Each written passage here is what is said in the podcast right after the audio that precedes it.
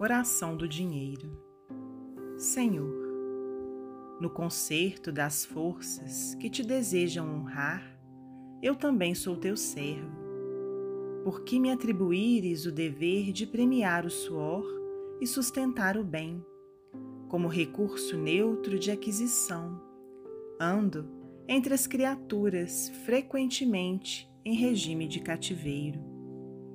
Muitas delas me escravizam para que eu lhes compre ilusões e mentiras, prazeres e consciências. Noto com mais nitidez minha própria tarefa cada vez que escuto alguém no caminho. Entretanto, quase sempre estou preso.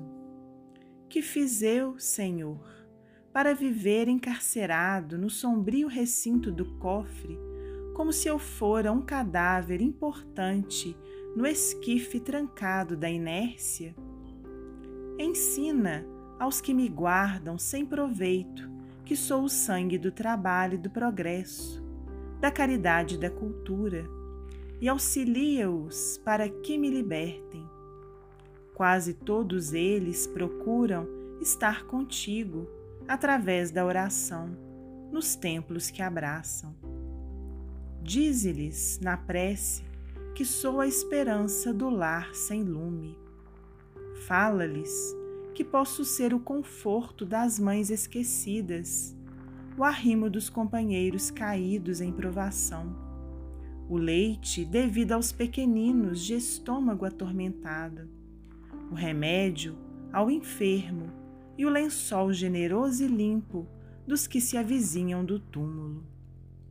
Um dia, alguém te apresentou moeda humilde, empenhada ao imposto público, para que algo dissesses e recomendaste, fosse dado a César o que é de César. Muitos, porém, não percebem que te reportavas ao tributo e não a mim, e julgando que a tua palavra me condenasse, lançaram-me ao desprezo. Não ignoras, contudo, que nasci para fazer o melhor. E, esteja eu vestido de ouro ou de simples papel, sabes, Senhor, que eu também sou de Deus.